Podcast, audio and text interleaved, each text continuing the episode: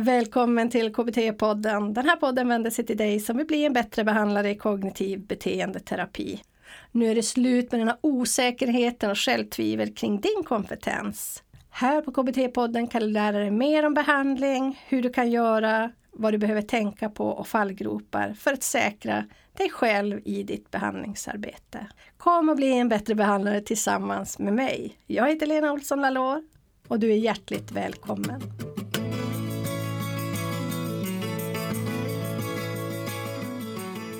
Psykologisk flexibilitet är väl egentligen det vi försöker åstadkomma när man jobbar med ACT. Så kanske andra modeller har, jobbar med symptomreduktion.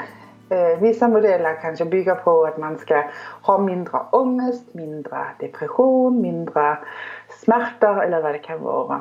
Och i ACT så är vi eh, vi är ju inte ointresserade av symptomreduktion men man kan säga att vi går inte direkt åt symptomreduktion utan vi går åt ökad livsfunktion och ökad psykologisk flexibilitet. Så om man tänker sig de här sex processerna som muskler så kan man säga att vi försöker massera de här sex musklerna i varje samtal för att öka eh, flexibiliteten och huruvida symptomen går upp eller ner är i princip ointressant. Det är intressant ja, hur flexibla vi är. Och de här sex processerna det är ju då acceptans, diffusion, närvaro, självet som kontext, värderingar och engagerad eh, handling eller handlande. Kommer ihåg jag är dansk nu så det kan vara att jag... Lite svenska, lite danska, lite engelska.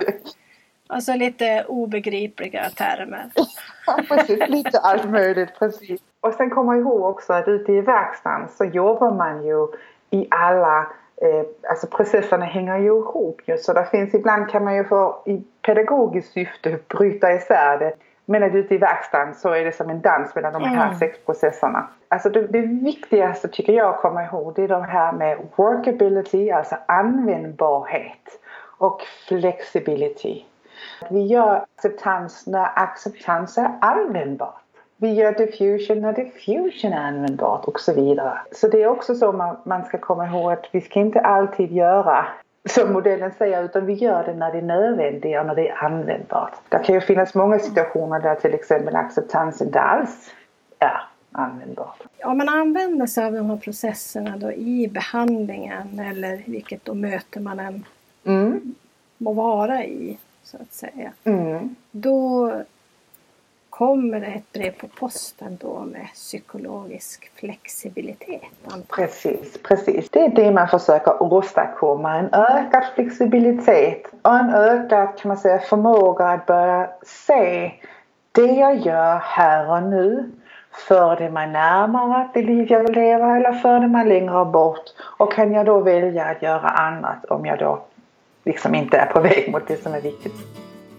Det här är en sneak peek för avsnitt 113. Vad är Acceptance and Commitment Therapy, ACT?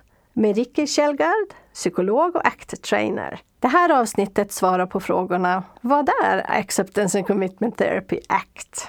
Vad är psykologisk flexibilitet? Och vilka är de här sex kärnprocesserna i ACT?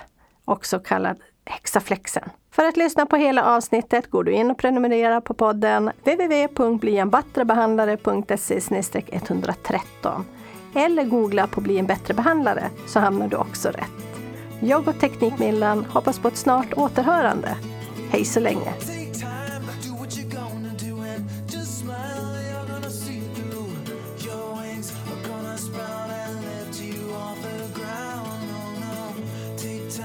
Do what you're gonna do, just smile. You're gonna see it through your wings are gonna sprout.